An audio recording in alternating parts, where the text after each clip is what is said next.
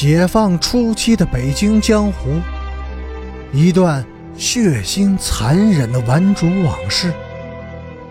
欢迎收听《北京教父》第一百九十一集。边雅军走到了那株古树下，他又站住了，回过身来，专注的地视着阮平金。他想捕捉到他的心理反应，但是他徒劳了。那个姑娘面色明朗、平静，没有一丝的怜悯，只是那种平静中似乎隐含着很深的忧郁和愁苦，令人心悸不已。在那一刻，他犹豫了，他不知道自己是否还应该继续下去。或许只是开一个小玩笑，不会伤及到他。边雅君在古松树下站立了很久，一直到阮平金和傅芳进了阅览室以后，他还在原地一动不动地呆站着。那天的天气奇冷，呼啸的寒风在街面上掠过，卷起枯叶。沙尘和纸屑，京城到处都是斑驳的红色标语和残破肮脏的大字报，显出了一种虚张声势的败相。边雅君后来说：“当时我他妈的特别的想哭，那一整天。”边雅君始终处在焦虑不安的心境之中，敏感、凶残、易怒。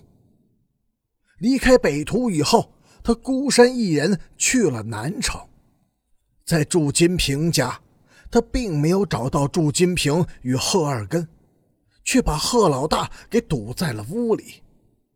当时，贺老大正在很耐心、很内行的为一个十六七岁的姑娘梳理头发。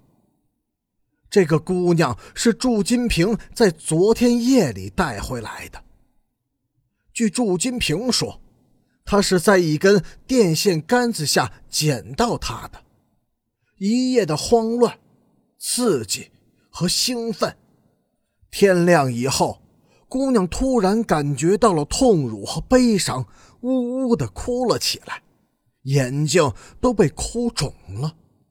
她说：“走出这间屋子，我就去死，不活了。”贺老大害怕会惹出乱子，一边又哄又攻又许愿，一边体贴的为她梳理着凌乱的头发。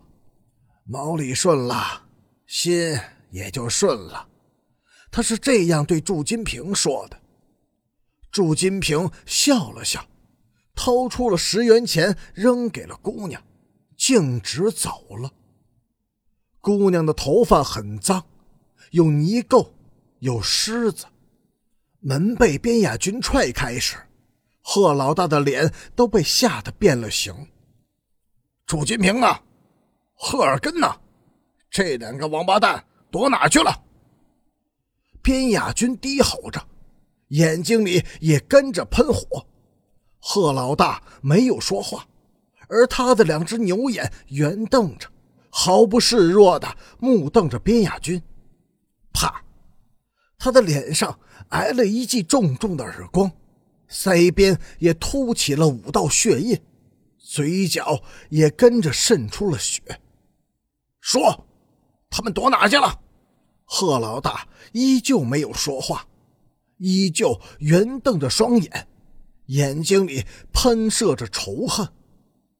啪啪，又是两记耳光。贺老大粗壮的身躯晃动了几下，最后还是挺住了，没有摔倒。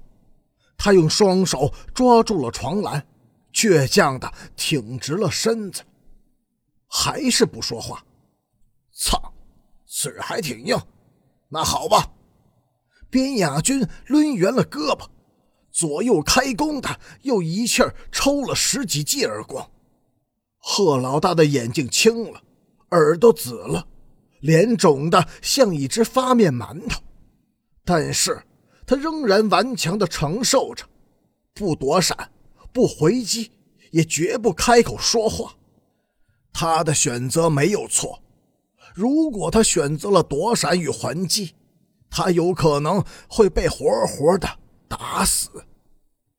我操你妈的！你这个王八蛋！说，他们躲在哪儿？边雅军恼羞成怒，暴跳着，怒吼着，而贺老大依然是紧闭着嘴，没有说话。